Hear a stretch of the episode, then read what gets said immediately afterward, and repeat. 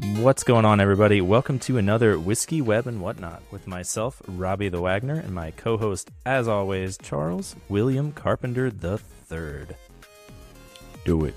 With our guest today, Taylor Desseyn. What's going on, Taylor? What's going on? I do not have a third or a second or a first, so I kind of feel a little left out on that one. That's true. Well, I mean, you can't be an official host, but you can be a guest anytime. Could I be a sire? Ooh. Possibly. You do have children, so you have sired. So why not? There you go. There you go. Taylor the sire. The court Actually, has a pretty good sire. to it. Yeah, I like it. This is this is some new branding. I, I expect to It see is. some I think we're just working on my new rebrand on the pod. So, uh, yeah, before we jump in, can you give a quick intro into who you are and what you do? You know, you guys caught me at a career transition, by the way. So, um, I, I am actually leaving the company I've been at for 12 years. I'm very thankful for my time. So, I'm a recruiter. So, for those of you who do listen in the future, um, if you're like, nope, not listening to this episode because this is a recruiter and I hate recruiters, please don't go. I promise it'll be good. But I've been doing it for 12 years now at a company called Vaco. We are a billion dollar staffing and consulting company. And Vaco really does it the right way. It just became apparent just with my journey and, and my passion for building community among engineers that it makes sense for me to be at an engineering company and, and to be more ingrained in the, in, in the tech ecosystem. And so I'm moving on and got some interviews and, and I'm looking at potentially joining a software consulting company very soon, potentially. So. Ooh, Nice. Big news. Big news. Very awesome. So I guess before we dive into all of that process and where hiring is these days and some of the many reasons we wanted to to have this chat with you, I think we should just start with a whiskey though. Yeah. I mean, that, that's why some people are here. All right. So That's why today, I'm here. there you go. I wouldn't invite you otherwise. Today we're having the Copper Sky Distillery, which I think they're out of Colorado. It is their wheat whiskey, wheated, wheat, like that. 100 proof. Wheat um, thins. Yeah, wheat thins, wheat thins, whiskey. Five years old. Oh, you're going straight for the rocks. Okay. I'm not fooled by the ones you got. Yeah, 100 proof, five years old. I have batch seven. I'm assuming we kind of have the same. I don't know. I give have or seven. take. Okay. Seven's the magic number. The mash bill is 51% corn, 45% wheat, and then 4% malted barley. So it should have a decent amount of sweetness to it, I think. Mm, that is good. It's like a it's like a summertime whiskey. Like you're kind of sitting on the Mm. porch and it's like 90 degrees outside and you got a tank top on. You're sweating a little bit in the armpits. I think I, think yeah. this is the whiskey. where And you you're wanna like, be you know at. what would be refreshing? Whiskey. brown liquor. Yeah. Yeah. well, you know, you know what'll make me forget how damn hot I am? Whiskey. Yeah. Yeah. There you go. I'm No, it's good. smelling I uh, like it. s'mores in here. Like a little some creme marshmallow. brulee. Ooh, yeah, I was gonna say brown sugar, and so like toasted sugar or something could Yeah. definitely Yeah. be on that. So, boys, can can I be honest with y'all and tell you a quick story about my whiskey days? Yeah, Sure. Are your whiskey days over? And this is a yeah, they're past they're way over because of Okay. jail. Oh, Mm. all right, fair enough. Yeah. So basically, a little little storytelling as y'all are doing a little sniffy sniff. Basically, I was in a band. Um, the band is called Cherry Case, not Chevy Chase, not Cherry Cake. Those were both on venue doors, but Cherry Case. We moved to Nashville to do music like everyone else, right? And that's why I'm here. That's why I got here. I did the honky tonks until 3 a.m. I did the touring. I did the studio row. But the last month before we were supposed to leave to Nashville, our lead guitar player moved back from LA. So we tried to make it. He left us, tried to make it in LA as like a pop guitarist.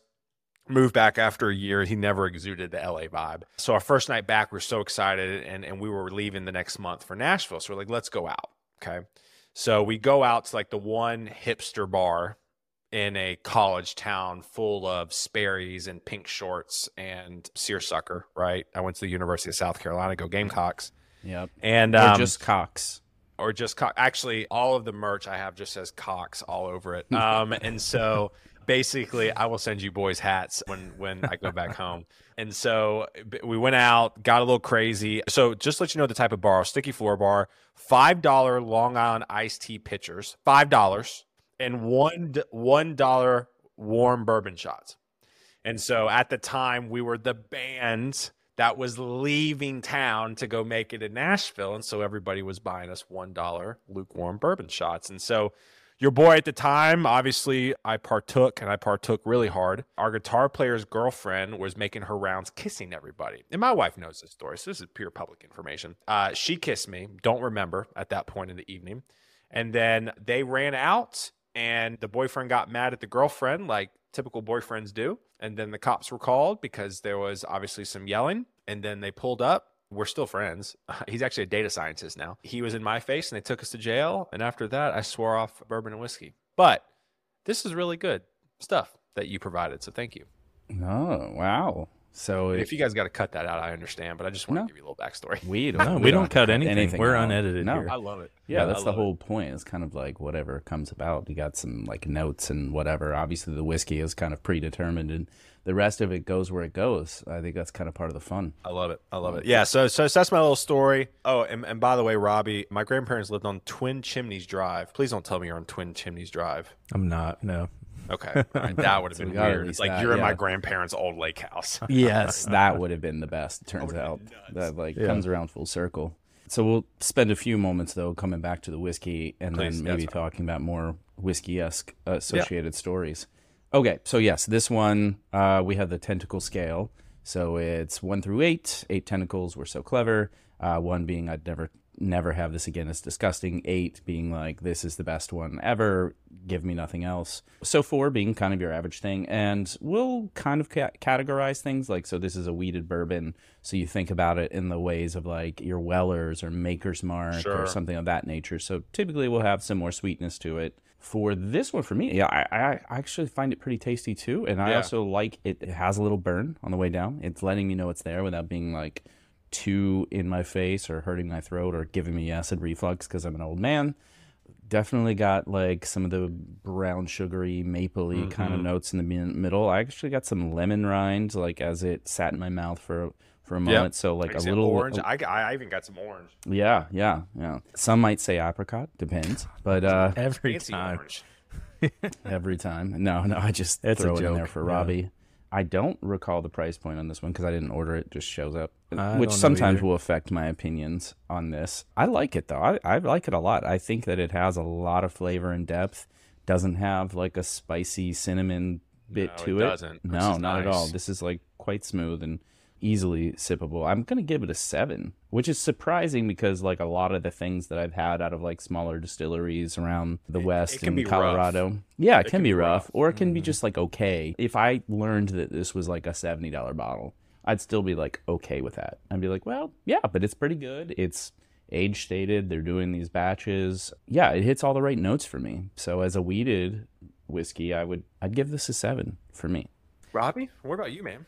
Yeah, I think for me this is about as good as the like Weller antique whatever that was. The one that was good, yeah. not the one that was bad. Um, yeah, the, it's the 107. Yeah. So it's the Weller Antique 107. So yeah. it's 107 proof and and I think this is cheaper than that, and I th- I would say it's yeah. about as good. So I'm I think seven is right in line there. Seven tentacles. Yeah, the irony there is that before the Great Whiskey Rush, like an antique bottle would cost you about 30 bucks. Now they're a hundred or so, but thanks Buffalo Trace for ruining that. I'm gonna be honest with y'all. I don't, like I said, I don't really drink whiskey. It makes my body recoil. I'm giving this an eight, and it makes me feel better that y'all were a seven, because like, you know, you think it's that good for a guy who just, I just poured a little more for whatever it's worth. So like, yeah. this is. It's really good. So I'm gonna give it an eight. Do me a good. favor. Don't end up in jail tonight. I'm gonna feel yeah, bad. I'm gonna I'm gonna I'm gonna tweet at you guys. Like I'm actually just, going out with a buddy of mine after this, and I'm gonna tweet y'all. hey guys, headed to jail again. We were, I got really stopped whiskey from here. Looks like we. Yeah, I just don't want to learn that like you were on the wagon, and then we sent you whiskey, and it's just a downward spiral just, from here. no, yeah, no, I'm, I'm, uh, I'm, I'm having tacos after this, so we'll be good. Yeah, yeah. Mm. You'll switch to tequila and it no longer becomes our fault. yeah, it's never not, not y'all's problem after that. Yeah, I love it. Oh gosh. All righty. So we had a couple of hot takes we were going to talk about today yep. as well. So we just take a look at uh, things people talk about in tech Twitter. Although I think this first discussion goes well beyond that. Obviously, we were all at Render together. You were on a panel with Kelly Vaughn, and you guys were just talking about like what is going on with hiring. Full disclosure, I'm on the market. I've been feeling the pain for a while. and I'm like, what the hell is this from like the last time I was actually looking? Like before, it was you have a network and you have a couple of referrals and you just kind of decide where you want to go next and work with your friends and do some cool things. Yeah. And I've been through the ringer a number of like eight step loops that have like been misses based on very small like minutia like industry I'm in or whatever else like yeah.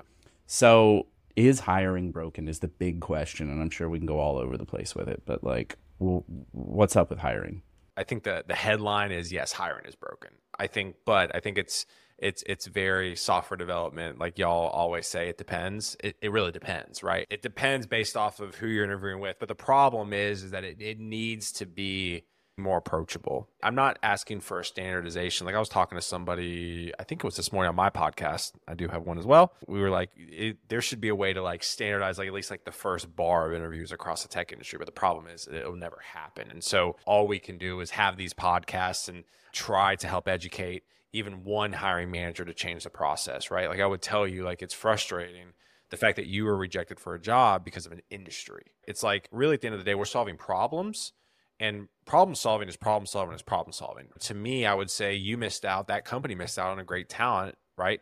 You because they were too concerned about the industry. And so, you know, I'm really big on creating a massive funnel, massive pipeline. One of the talks I'm giving next next month at that conference up in Wisconsin, I'm keynoting, but one of my sub talks I'm giving is is a manifesto in hiring. And it's essentially a checklist for what companies need to do. And companies think they need to go like five people in the first round, three people in the second round, one person in the final round. When in actuality, you really should probably have like five people going into the final round because of the way interviewing works. But the problem is, is that hiring managers just they just cut it off way too early, and then they're left with not a lot of diversity, not a lot of people, and then they're back to square one, and then they try to force a, a I gonna say a square hole in a round peg. So there you go. The whiskey's already. it's already started. Yeah, no, I okay, so I do want to regress back a little bit there yeah, to something sure. you said too. Is you're not advocating necessarily for standardization, but I do think it's maybe a potential interesting question, right? Because if you compare it to a lot of other industries, like a doctor doesn't go in and perform a surgery to show that they know right. how to do right. it, right? To get on at a hospital, right? There's standardization around like proving that you have the knowledge and accreditation to that. So that that right there, I wonder if there's a way to like have accreditation. Well, there is. There is. It's called contract to hire. Yeah. The yeah. There's that is, too. The problem is, is that, and I understand it. For there, there's a lot there to unpack, right? People are going to hear this like, great, typical recruiter, contract to hire. I listen. I get it. I've heard all of it. I've been in it for 12 years. The reason why I just think contract hire is the best solution for both sides is because realistically, so I'm I'm in the interview process right now, right? It's very meta, and I'm documenting the whole thing, like a recruiter in the interview process, documenting it. And the one thing I'm realizing is that you can't even talk about all the things you want to talk about in an interview process. Like in full transparency, and if my future employer hears this, you know, down the road, here we are. I'm close to a, potentially a few offers, and I don't know much about what's going on because there hasn't even been the time to even get the second, third, fourth layer of what the company's doing and the goals and all that. And so that's why I think contract to hire works so well, is because it allows the company to get a six month, three month overview of how that person works in their environment. But again, the problem is is benefits and and what are you going to do if it doesn't work out? I mean, listen, I understand all of it. If there was a way to somehow keep contract to hire and have the benefits, which by the way, I don't know if this is like in every state.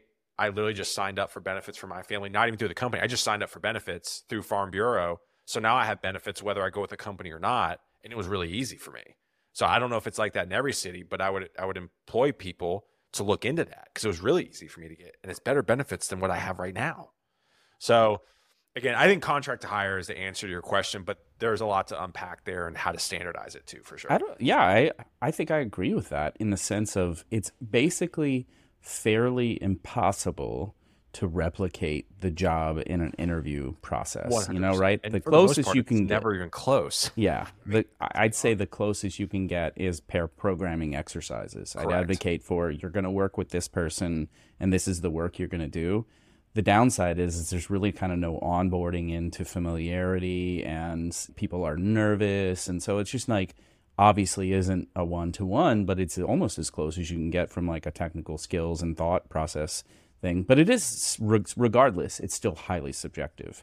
If mm-hmm. I am interviewing someone and I'm pair programming with them, it is whatever my interpretation of that is, is completely subjective to my viewpoint and my experiences prior to that. So again, that I might be rejecting a candidate or be rejected as a candidate based on very subjective circumstances. That puts you closer to the quick to hire, quick to fire if it doesn't work out kind of thing. And that's both sides of the equation. 100%. I think most of the interview process is stupid. If there's a leadership question, it's like, tell me about a time you did a thing. Like, just mm-hmm. because I answer it that way doesn't mean I can or cannot do the job any better than anyone else. So, like, to me, the best thing to do for technical jobs is like if you can show a lot of stuff you've done, examples of that, and like stuff on GitHub or whatever. And then like for me, if I were interviewing, I'd just be like, prove that you're you. If I can see online all that you've done and you just go, hey, it's me, I go, cool, let's work together. like, well, and that's what I want to give a shout out to B. Dougie, Brian Douglas with Open Sauce. He was on one of my podcasts. I have two because a man can have too many podcasts. But basically, like what he's trying to do with like GitHub, trying to build a public portfolio, really try to give a full picture of like what the candidate can do versus what's on the resume. Like that's the type of stuff where I think companies are going to have to start looking more ahead and doing things like that and be more creative. And again, it's about meeting people where they're at. That's what I've learned, right? Diversity, hiring, inclusion. I just got off a call about it, so that's why it's kind of fresh in my brain about that. You, you got to meet people where they're at, and and the problem is it's backwards. It's like you got to meet us where we're at, and it's right. like, no, hmm. no, like let's meet in the middle at least, and and until that's fixed across the board, I think it's going to consistently be an uphill battle.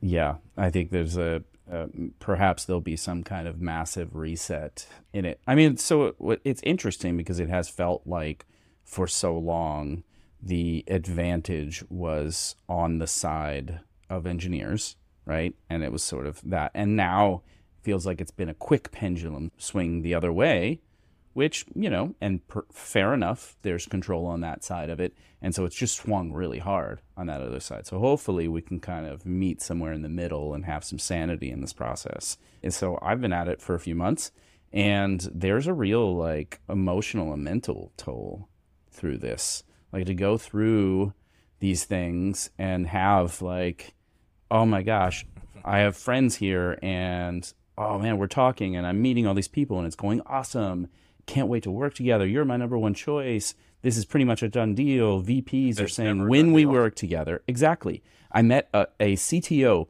for 30 minutes, and in a 30 minute time frame where he controlled the conversation, I didn't give enough detail and context in a few things. So then was not a unanimous through eight people. Yes, lost that. That's a blow. That's a serious blow there's a lot of weird stuff with like all the layers of interviewing. I just think all of it is like most of it is wrong. So I, I work for Amazon now. Some background. We're interviewing for a like backfill role, and they were like, "Oh, this person like didn't do things like in Ember, like we use Ember, and like and they wanted it all to be tech stack specific or whatever." I thought he like blew away the requirements just using React. Me and this other guy were talking about how good he was and whatever, and somebody else was like, "Oh, well, he didn't like." Answer this one question the way I liked. And like that kind of shuts the whole thing down. And it's just like, I don't understand. Like there needs to be a better system where like if one person has a bad experience interviewing you, that it doesn't shut the whole thing down. There's like a way to come back from that and say like, oh, I had a bad day that day. Like here's some reasons why you should still hire me. You know, eh, eh, golly, there's so much. I, I love talking about this shit. Can we curse? Is that fine? Mm-hmm. Absolutely, right? absolutely. Hell yeah. Um, so uh, no, I mean, so I just got the phone with Karat. So Karat, what they're doing, they're at Render. They had some sick headshots. I don't know if you've seen the headshots coming out of Karat's booth, but it's so good. I'm so jealous that I didn't take advantage of that. But I just got the phone with them. They're actually helping increase diversity in the interviewing process and actually handling first rounds for like some big companies. They're trying to standardize like what we're talking about. They have the option to do a do-over they have talked with their companies that they have agreed with and like listen we want to give and what they've noticed is that black engineers are two times more likely to use the redo than white engineers And I think that's a fascinating that's a fascinating observation. I think it's incredibly important to have something like that built in place, right? Listen, you're you're not going to get you on a good day. Listen, I, I've been interviewing now for two weeks. Shit's exhausting. And I have talked with people for a living for 12 years. The energy that you have, it's, it's like podcasting all day. Because let's face it, like you got to bring another sense of like, I can't zone out with you guys right now because I'm be like, whoa, what'd you say? It's going to be a disaster. And you got to bring a certain amount of energy through the microphone for people to keep listening to you. You can't just sit here and cakewalk through it. And so it's like that with interviews. And sometimes you're just not going to hit it. You're just not. And it's like, as a hiring manager, you could be missing out. I'll never forget this story. It's Becca, who is actually at Open Source Labs now with Brian as like their community head advocate. And she was telling me like a year or two ago, she was looking for jobs and there was a travel requirement for a job. It said uh, four times a year. Well, she has three kids. So she didn't submit a resume.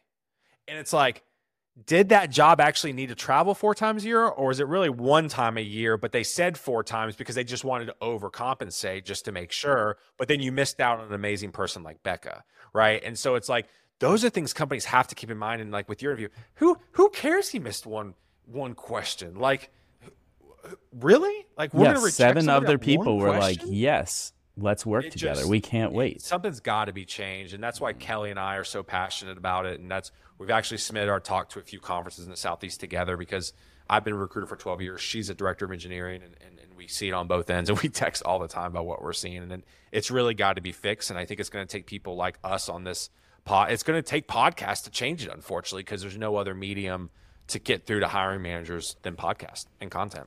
Yeah, just a strong public voice. I think that's what I still like about Twitter people complain all the time, but is that you can be kind of transparent and real and we're developing an audience. You know you have 14 podcasts we have this one and uh, but yeah no i just think like being transparent and being open about your experiences without fear of of retribution in some way i guess. I mean i feel like if somebody listens to my podcast and decides they wouldn't want to work with me there's nothing more genuine than these discussions that i'm having. yep you uh, know, uh, that we're I, having. You know, I there's there's another podcast. His name's Tim Ross. He was talking about vulnerability, and he was talking about you know what. I will accept anybody if they are vulnerable to me, even if they tell me they do not like me. Because you know why? He goes, I am meeting that person where they're at. And if they feel comfortable enough telling me that, that's okay. And I can live with that. But it's the inauthenticity that I can't stand for. And, and, it's the same thing with what you just said. If an employer doesn't want to work with me because of my floral shirts or my cursing, then I'm okay with that. And, and, I really am because I want to be in a place that I feel accepted. And I think that's what companies need to be mindful of when it comes to interviewing is that making people feel accepted. Because I tell people, I think majority of the interview is backwards, right? Robbie, kind of what, going back to you, like I think 60%, 70% of the interview needs to be the company selling the opportunity to the candidate. Right now, it's 70% of the candidate selling themselves to the company when in actuality, the company has the, the responsibility to make sure that that individual feels comfort. People are like the family and i understand that analogy. People don't like that. But essentially you are coming into an environment that is a family-esque type of environment so you need to feel somewhat comfortable yeah in Robbie's case, we're talking about one of the traditional FANG companies, and it's Mang or whatever the hell it is now. They've always been known as being like the challenge to get in the door because you're going to get a bunch of options and get rich, blah, blah, blah, blah, right? So they can set up their gatekeepers however they want. At least that's always been kind of the thought process. True or not, whatever. But the fact that that is like spread out and become part of like, I mean, I've been, I've interviewed with startups that have a similar loop process. And, the fact that it's extended out and everybody's gatekeeping at this point, but you're not getting the same monetary benefits. Let's just be honest. You know, that's part of the game. It's not the only reason why I work, but I have a family to feed. I'm the sole provider. I'm like, money matters to a degree. It's that's just the truth. And to like push those kinds of gates all over the place, I think is is where some of the fallacy lies. Well, and, and and I talk about ego. I think there's a lot of ego wrapped mm. up in mm. hiring, right? Yeah. So again, I was texting, you know, I was texting with somebody and their spouse is interviewing and they were like, There's another round. There's another round. And it's like that round is there because that VP wants to have a say. There's all these people within organizations that want to have a say. I want to to pump my chest and and make sure that I feel validated and heard. And the problem is is that those egos are slowing down your interview process. When actuality, let's be honest, dude, you probably don't need to have that conversation because you're not even going to manage that person. You're not even going to see that person. So why the fuck are you even interviewing them, right? I think again, there's so much ego wrapped up in hiring that the companies who can set their ego aside, actually be intentional with the people who are interviewing the candidates that are actually going to be involved from day to day, and just back back out. Like for me, like when uh, the way I hire, I'll talk to you for 20 minutes. I would have three people that would interview you based off the core competencies that we would look for, right? One was culture, one was tech tech ability within the recruiting space, and one was just overall processes and procedures. And it was like bang, bang, bang, bang. We offered. It's not mm-hmm. hard. It's not hard. Mm-hmm. Yeah, I agree. You have a need. They have a need. Is this a good fit? Is it seem like mutual success exists here? Great. You know what? And then what somebody on my team says, like I like I'll never forget. There's one guy we interviewed, and I was like, we need to hire this guy. Like this guy's great. And literally, my team goes, no, he won't work. And I was like, are you serious? And instead of like beating my chest and getting what I want, I said, you know what? You're right. Let's move on. And it was hard. It was so hard because I was yeah. so ready to. God, I was thinking like dollar signs. This guy is going to take us to the moon. and then my team was like, no. And I was like, you know what? I, I got to respect that. Like, I'm going to put my ego aside. I'm going to respect my team and make sure we keep the team intact and move on. Yeah. You were mentioning VPs want to have say and everything and stuff. And I think that is just showing that they don't trust their directors and whoever they've hired. Like, if trust. you really trust them, you shouldn't care. Be like, hire whoever's good for your team. See you later. It's I don't get trust. it. It boils down to trust and ego, lack of ego and trust. Mm-hmm. Yeah, yeah. Ego. Ego is is the what is that? There's a book like Ego is the enemy or something. Like I don't that, right? read, so I'm uh, I don't either. Maybe an audio book or something. Uh, yeah, it's uh, the Stoicism guy who has books. Anyway, Ego is the smart. enemy, I think is what it's called. Mm. We, it's available in audiobook, guys. Come on, I know you'll listen. You Can you read it for me, like bands. out loud? I have, I have. I, here's the deal. I have like two podcasts on rotation. Yeah. my wife always sends me like podcasts I should listen to, and I never do. She's like, "Why don't you yeah, listen no. to my podcast?" It's like I got the same two podcasts on rotation, and if, and if I don't got enough time, I'm not going to work in another one. So I'm yeah. Okay, I'm curious as to what they are. What are the two? Yeah, so I do got to give a plug. I'm actually in. I bought an NFT. Ooh, rug bull not it wasn't really an NFT. It was like a it was like a it's an NFT, but it's not like you could buy with your credit card. But um, essentially their name is um, Group Chat. They're fantastic. They are three guys out in LA. Their network is vast. Come from a financial background, economics background, but they're just dudes like us, and they talk politics and culture. And so I'd highly check them out. Group Chat. The other one I listen to off the top of my head is hold on real quick. Whiskey Web um, and whatnot. What? yeah, is, is is actually so another one too. Long winded by nature. Mm-hmm. It's Tim Chusano. He's an executive at a modern day agency up in New York, and he has over a million followers on TikTok. And he he became famous because of his vlogs. And he has a po- he has a business podcast where he actually just talks to you like he talks about new hires and how to be successful in the workplace. And it's like so.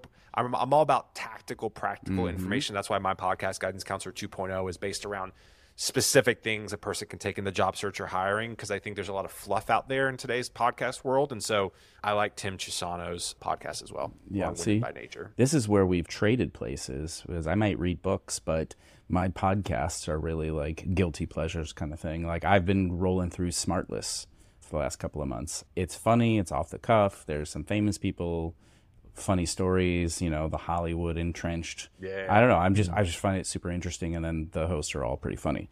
So I don't, you know, here we go. We've switched. You're Are you saying knowledge and that Chris Coyier is not famous or funny? you can't uh, listen to Shop Talk and he, get both funny and uh Watch out, he may listen to this one. I mean, I think he's famous in certain circles. Obviously, he got in the state of JS. He, has been around forever. You know, everybody's been on CSS tricks a hundred different times to help them solve centering a div and you know things like that. And nice guy, very funny in person. So I, just, I think like when I put on a podcast, I'm kind of just disconnecting. So I don't want to be like, oh, I'm back in tech now, mm. because it's usually, I don't know, driving somewhere or something of that nature. So I will tailor the the the hack for your wife getting you to listen to all the podcasts that she wants is just go on a road trip with her, and then she go. takes over, obviously, she does. radio she controls, and then oh, kids in the back watching a movie on iPad. plugs in crime junkies or something else where which by the way i will never betray my wife because she knows how to get away with murder. She's listened to too many things where people disappear or get murdered and whatever else. So i'm like okay healthy fear here. But yeah that's that's exactly exactly now we should get really to an important question okay speaking of hot takes and things on twitter or whatever else hoas yay or nay That was crazy. Vic tweeted that, and then Wheeler got involved, and like it that that shit was wild. I what what was that about? I don't even know. It's just these tangents just Give me some appear. backstory here. What happened? Vic, he's a what senior developer at Twilio, I think. He's in Raleigh. He tweeted something complaining about his HOA, which I had an HOA when I lived on the other side of Nashville when I was single, and that that was crazy. It was basically like somebody was watching you at all times. It was the weirdest thing. I was dating my now wife at the time, and she would come over and like go on walks while I was working. And like they would stop her and be like, "Hey, like just a heads up. Do you know somebody here? Why are you Wow. walking? Be careful." There's and she was stopped on multiple occasions to the point where she stopped walking. And again, I just caught snippets of it on the internet, but it is a thing. And, and my experience with HOA has not been positive.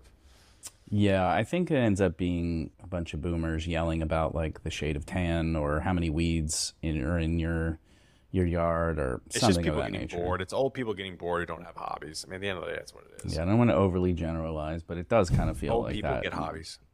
Go Yeah, just get other hobbies. listen to crime podcasts instead. Yeah, yeah, Yeah, there, you go. Or Go this on a walk podcast. and don't. Yeah, Yeah, listen or to this one. Podcast. Yeah. Go on a walk and don't bother Yeah. the other walkers. How about Seriously, seriously. Yeah, the uh, house we're moving into has a lot of weird stuff in their HOA docs. Like, I think it's Really? all innocent enough, but it's stuff like you can't keep your garage door open. Like, it must be closed. There can be no trash on the premises, and like, you can't park a car outside. Like, your car has to be in the garage. worst situation. Yeah. It's it's weird stuff that I'm like, do you really care? Like, is someone gonna walk by and be like, "Hey, I see your car's outside"? Like, Yeah, I mean, Yeah. my, my condo complex, they did. okay, It's a reason why some normal size houses here in Arizona have three and four car garages. Everybody drives everywhere. It's kind of like LA like culture. There's too hot. Everybody drives. Everybody has a second car or like third, fourth car because if you have teenagers, then they need their own car. And some of these HOAs force you to be parked inside, so you can't just have a car sitting in your own damn driveway, mm-hmm. and you pay for this privilege. So. And I've seen the extreme cases of why HOAs exist because somebody paints their house purple or something and drags someone Loses else's property property, value, value. and blah blah blah blah. Yeah, and the houses in some of these subdivisions are close, and so then it's like, oh, I got to stare at this thing all the time. I don't know. I I guess I get the extreme cases, but it feels like it's an overkill correction. hundred percent, hundred percent. Yeah, I I know much more about hiring than I do HOAs. So Yeah, same, same. I never, I've purposely because I've heard always nightmare stories. I've always avoided that. So I'm like, oh, Yeah. HOA, I'm out, not buying, not renting there. Don't want anything to do with it. something that uh, HOAs would not approve of. Tell us about uh, all the horses on your property. Are all those yours, or uh, Yeah, um, yeah, pretty fortunate. We lived in the quote unquote hip side of town in East Nashville for a long time. My wife saw it. She she bought a house for around two hundred thousand dollars back in two thousand, I think eleven or twelve, and uh, we sold it for seven sixty. She grew up riding horses, and we always wanted to get some land, and so we um, we found a place 25 minutes north of downtown. Like literally after this pod, I'm going downtown to hang out with my buddy in, in, in East Nashville in 25 minutes. And so we have 15 acres up here and we have four horses and she's got another six or seven back at her parents' house up in Kentucky. Um, What? And, oh, finish. no, go Yeah. ahead. No, your face was, was pretty was pretty incredible. You were you were shocked about something that just Yeah. happened. Well, there's just so many overlaps here. Like you were saying, you spent a lot of time in Roanoke, where Mm-hmm. and on whatever Magic Lake that J- Robbie's living at Smith right Mountain, now. dude. Smith Mountain's Smith the Mountain. best. It's yeah, nice. now, Yeah. Now that you said it, I might go there. I don't trust Robbie that much, but um, hey, you're invited. Yeah. Yeah, I know. Yeah. Could could happen. TBD. so I grew up in Kentucky, northern Kentucky, Oh, right on the Ohio River across Yeah, from Covington? Cincinnati. Yeah. I was born in Covington. Yep. So That's you awesome. know what So Covington I- is. Yeah, so so I did some consulting work for our Cincinnati office on content creation for about six to nine months, and we ate dinner in Covington and, and hung out there. So that was great. And, and my my guy who helps head up my content, he's based out of Lexington, but one of my videographers out of Covington. So That is so funny. So where in Kentucky is she from? Bowling Green. Oh, okay. Yeah. So basically Tennessee. I mean, it's Yeah. like right across the state line. But Right. yeah, her, she, her, her parents. We were looking for a farm like her parents. Her parents has 20 acres of like rolling hills, and it's just beautiful. And we we got it pretty close. We got it pretty close. We don't have quite the hills, but uh, our house does sit on a little slight slope. And I'll tell you this: if we're ever invaded by zombies or aliens, I think we'll be good because we have a 360 view of the entire property. Nice. Nice. You've got a good complex. Yeah, a complex is. Do is you safe have part, to, uh. Bush hog all your fields, or do you hire someone to do it?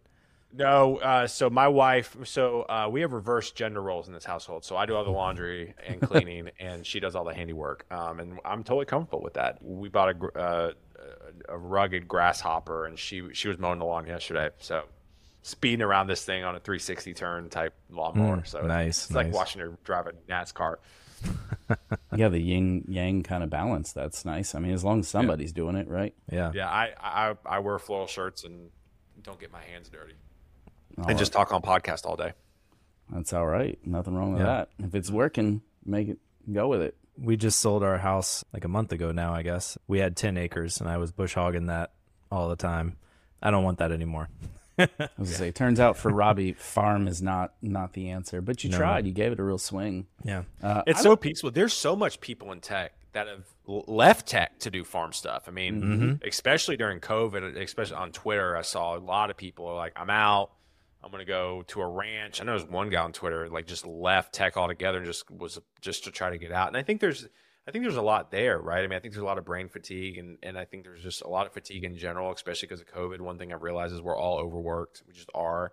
Think we took on a lot and a lot of us ha- haven't been able to kind of release that workload. And so I think there's a lot of similarities with tech folks of getting out and doing stuff. I think I saw on Twitter a while back, like some guy from a, he was like a tenured Microsoft guy finally left, just started gardening. There's just a lot there because I think just our brains are fried. And I think we need space and i'm really big on that creative like during this transition for me about you know leaving my job i'm watching like a lot of youtube to get inspired right to create and to create content because that's what i do kind of full time and that's what i'm looking to do in the next company is kind of be there basically create meaningful content for that company and trying to give yourself space is something that's very difficult. I think people struggle with tremendously. You know, I've talked with a lot of senior leaders in tech about writing in breaks and sprint planning for their engineers because at the end of the day, like, you know, let's face it, a lot of engineering problems are solved when you're walking, not when you're in front of the computer screen. Right.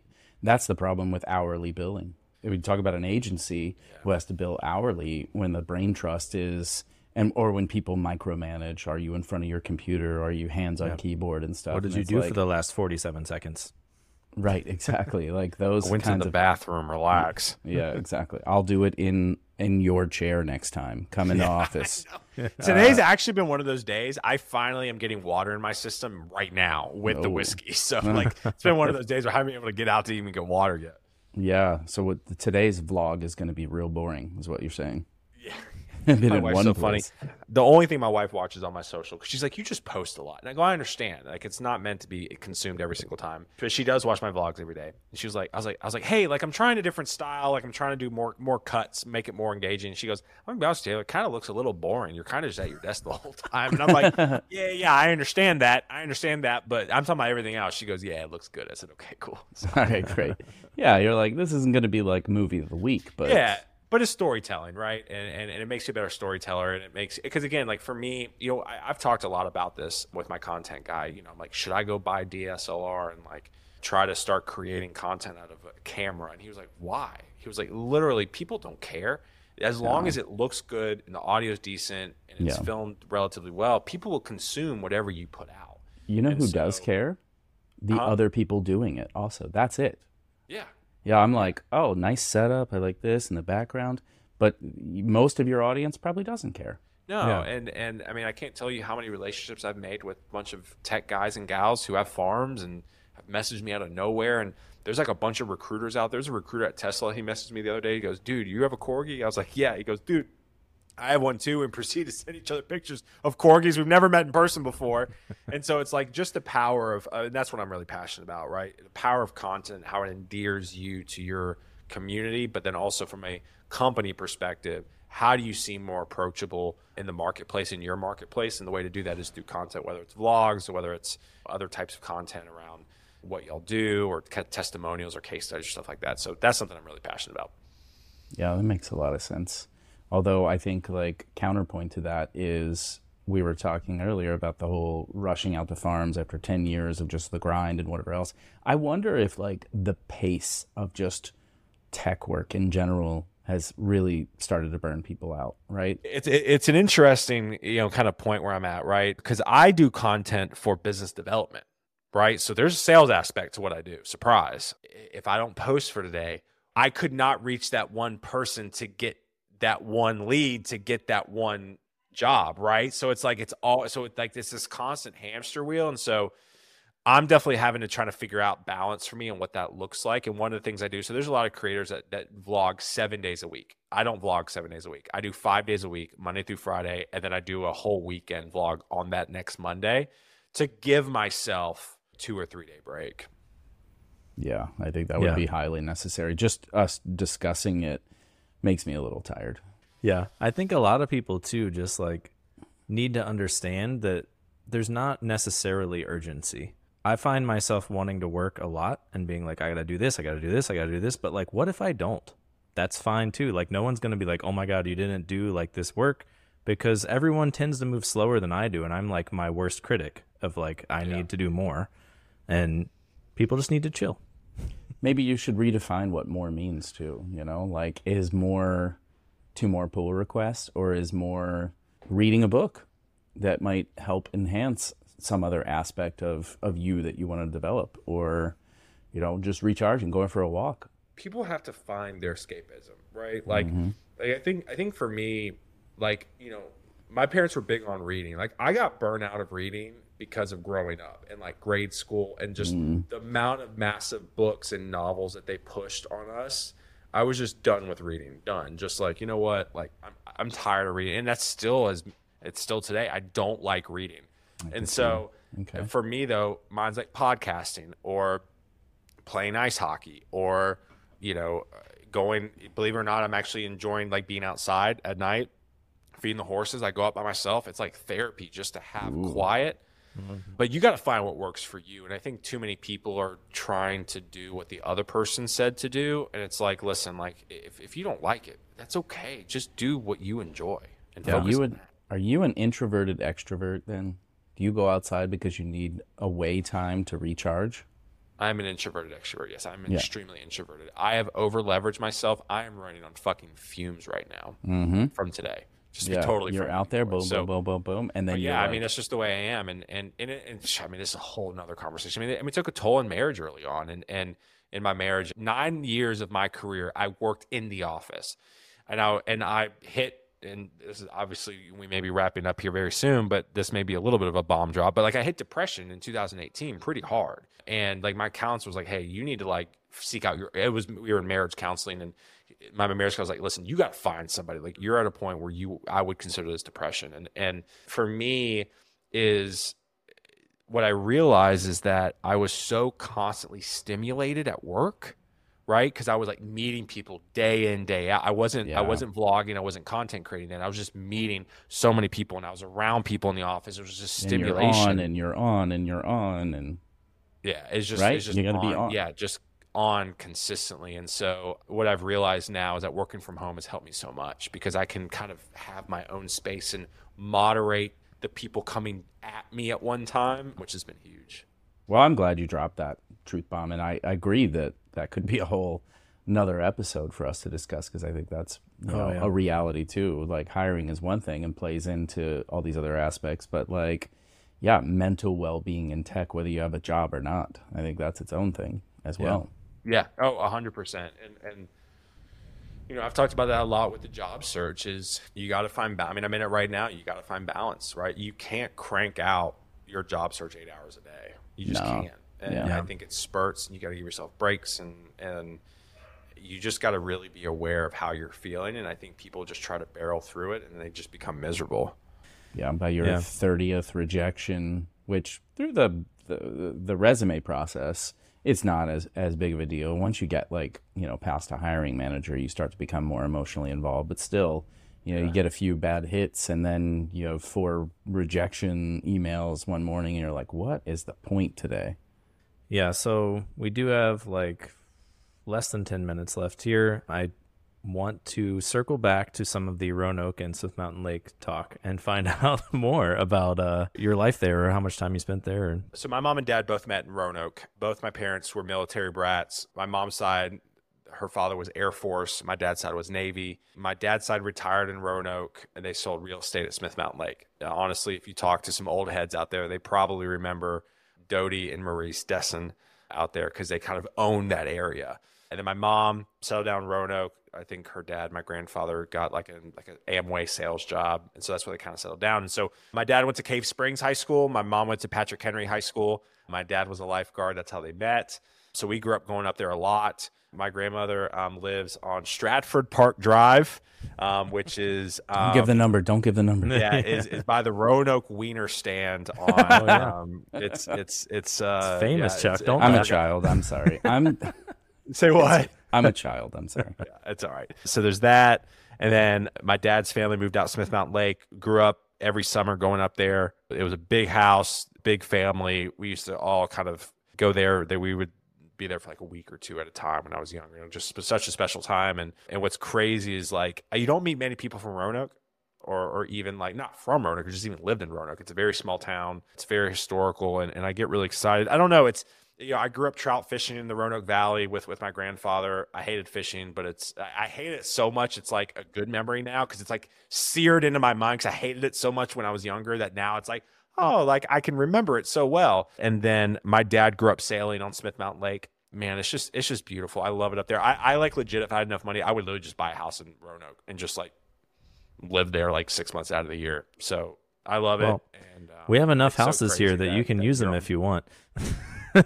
Say what? I, we have enough houses here that you can use them one of them if you want. My parents have a Roanoke house and a Smith Mountain Lake house, so uh, we're not using Oh, do they both at the same time. Yeah, um, Yeah, That's so- crazy. Well, then I'll just hit you up next time. I just want to come, come out to Roanoke. and Smith. I'm like, which one is your parents not at? I'll just come crash. Yeah, there. Right. There I'm you go. thinking I'm Yeah. gonna sell my Phoenix house and then just just basically be just crash back and forth and Yeah, never it's, pay it's a mortgage almost it, again. it would be almost like an adoption situation. We got to Yeah. like go to the opposite house. You're just kind of like in transit. Like, yeah, oh on, yeah, like yeah. I just take care of the other house while they're not there. yeah, That's you're the caretaker. thing. Yeah. Yeah. No, but that's that's so crazy. So so for those of you who are still listening, you know, an hour through, thank you. Robbie and I, we were we weren't live yet, and and I was like, you know, getting to know them, and, and I was like, man, like you know, where are you at? And he was like, well, Virginia. And every time I hear Virginia, I'm like, well, Roanoke, right? Because Roanoke's like not close to like DC, but I'm always like Right. Roanoke. Yeah. And he's like, and then he's like, well, tell me more. And then and then we end up finding out that uh, Robbie lives on Smith Mountain Lake right now, Mm-hmm. where my grandparents lived, which is. That's crazy because I've never met anybody who knows about Smith Mountain Lake.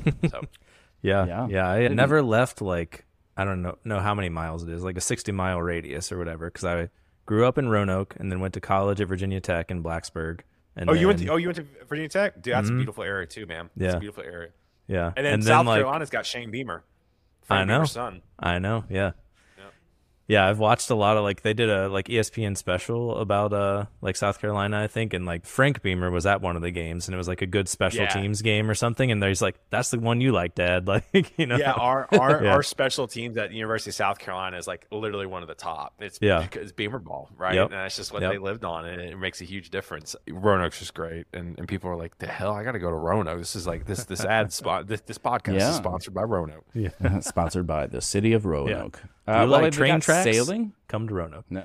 if you like train tracks in a time capsule of a city, it's it, like when I say time capsule, it's like like the 70s and 80s. Like there's some new development for sure, but like for the most part, it's like like when my parents go up there, like it, things are still the same from like Oh, the yeah. 70s. It's crazy. Yep. Interesting. Exact same. I like train tracks. I used to hop trains to school. I was a bad kid. Uh, also, another thing too, they have more fairs, like art fairs and craft fairs, than any small town. That and that may be my grandma finding all of them, but literally, like there's always something going on in Roanoke for a town that size. It's crazy. what what else is grandma gonna do? She's going to the fair. I don't know. I'll tell you what, my my grandma, she's like 85 years old, and she's still active, like wearing like walking with weights. It's because she's Nice. German. It's 'cause she's German. Oh yes, yes. She'll- Which I'm she German and Irish, story. She so. escaped Hitler, or her grandmother escaped Hitler, and well, she did, and she was bombed, She has a piece of Berlin Wall in her apartment. It's crazy. Wow. Wow, that is cool She's stuff. like off the boat, like off the boat, and she learned English by nannying and watching cartoons with kids. Crazy. Hmm. That's that's awesome though. Yeah. That's a fun story. So we can She makes a mean goulash too. For the Oh, I bet. Oh, I love Also- goulash. yeah, too. It's same. so good. Yeah. Before I let you go, before we go down that path, speaking of wieners, I, I have so many questions, but I, I I always if anyone's been to the Cincinnati area, speaking of wieners, Gold Star or Skyline. I'm gonna be honest. It's all trash. Oh, That's the right answer. And we were. I, I'm gonna be honest. I haven't had. I, uh, what was the other one? Gold Star. Gold Yeah, Star. I've only had is I have not had that. Yeah, I have yeah, not most had it. But if it's anything like, so my wife and I, we Cincinnati we- chili is its own thing. It, it really is. It, it's a very odd thing. The amount of shredded cheese they give you is borderline insanity. It's a heart so much attack. Shredded Yeah. cheese. It's- That covers the becomes flavor of the chili. Yeah. But- It, it becomes a cocoon It- into it- the bun. Yeah, it's just a cocoon of carbs and fat. Um, Yes. the, the the thing that really, ma- I, I will tell you this: I started eating chili up there with just cheese. I added the oyster crackers. Yes. That changed the dynamic. It does. So I do have to say it's not total utter Salty trash, component. but I do have to say if you're gonna if you're if you're doing Skyline, you got to put the oyster crackers in it. And Like, the hot sauce too. A little bit even. It's just it's like sauce. Frank's I think hot sauce. So basically, Frank's- what it's you're like saying Frank's is like hot sauce. Skyline alone is trash. You got to have all the accoutrement. Well. Skyline is trash because I'm a Gold Star boy, but that's a whole other again. I gotta try story. We Gold can talk Star about now. our families. Yes, Gold Star. it is Okay, I know I gotta uh, try one up less less watery. It's more like saucy, and then doesn't quite. It's a little less spice, so it's. I feel like it's more balanced. I don't think there was any spice in there. Yeah. Well. You don't mean hot Uh, spice, right? You mean like Yeah. Just, flavor like spice. tangy. Like yeah, It was a little. It, it, they, they tend to like make it too watery and then try to punch the spice. And I want a sauce. I want a chili sauce. Is essentially that what makes it sense. is. That makes Yeah. sense. But uh, yeah, I was not impressed. We got it late. We we were at Vaco Cincinnati's Christmas party, and then we went there a little a little inebriated and had it back at our hotel. And I was like, Eh, you well, yeah. Or at least uh, you know what? Better that than White Castle. I'm just saying. I had White Castle one time. I think my body almost literally blew up. Like Yeah. literally almost blew I'm- up. I'm like, it- certain like it most didn't of know the- what to do, and it just kind of like expanded and kept expanding. I thought I this was is gonna not die. Yeah, I'm- digestible. Yeah. No, I'm certain most of my digestive issues are associated to the amount of White Castles that I had at two in the morning post like Milwaukee's Best or Miller High Life or something. Couple 40s. 20s. No, I didn't try to do 40s. Come on. Keg stands. Mm, I do have to say, Cincinnati, shout out Cincinnati. Some of the best coffee and baked goods. Like I'm a big coffee guy. Great coffee shops up there, and then some of like, is it Baked Bear or no? That's that's Busken is the big bakery. The food's great. The culture. I mean, literally, like I'm gonna tell you this. Like, I like Cincinnati better than Nashville, and I and and of course, like I may live there Hot and like this sucks. I'll go to Nashville, but like my wife and I talked about it. It's way more eclectic. It's way more cultural. Like Nashville is just honky tonks and white and like just subway tile cuisine. You know, American Southern cuisine. Like Cincinnati, you get some like ger- you heavy German, and you got all the OTR. Uh, uh, was it on the Rhine, over the Rhine, Over the Rhine. Over the I Rhine? love I love it though. I love the Yeah, shout just- out it's- OTR is It's like so good, and just the area is great, and the people are great. The tech community is great up there. Shout out Michael Richardson who runs Momentum Conference. I got to give him a plug here. It's the software developer conference in Cincinnati. I spoke last year. There was like it was like a perfect amount, five or six hundred people. The sessions were packed. It was it was fantastic. So Robbie and I are going. I would love to come back if you invite me. Yeah. So Yeah, me too. I'll go. Michael, I don't know Yeah, you, I'll but bring me. Yeah, bring us. it, it's great. I would actually highly recommend it, especially because it's it's close to home. Nice. Cool. We are at time here. Are there things you want to plug before we end? I have a podcast, Guidance Counselor 2.0. Again, the whole point of that podcast is to really help engineering leaders and job seekers level up both hiring and the job search. You can find me on all social media at Tdesseyn, T D E S S E Y N. I do the whole thing the discords, the newsletters, the texting communities, yada, yada. So just find me on social and then follow the links to the bottom of the funnel and join whatever you want to join. All right. Thanks everyone for listening. If you liked it, please subscribe, leave us some ratings and reviews. We appreciate it, and we will catch you next time.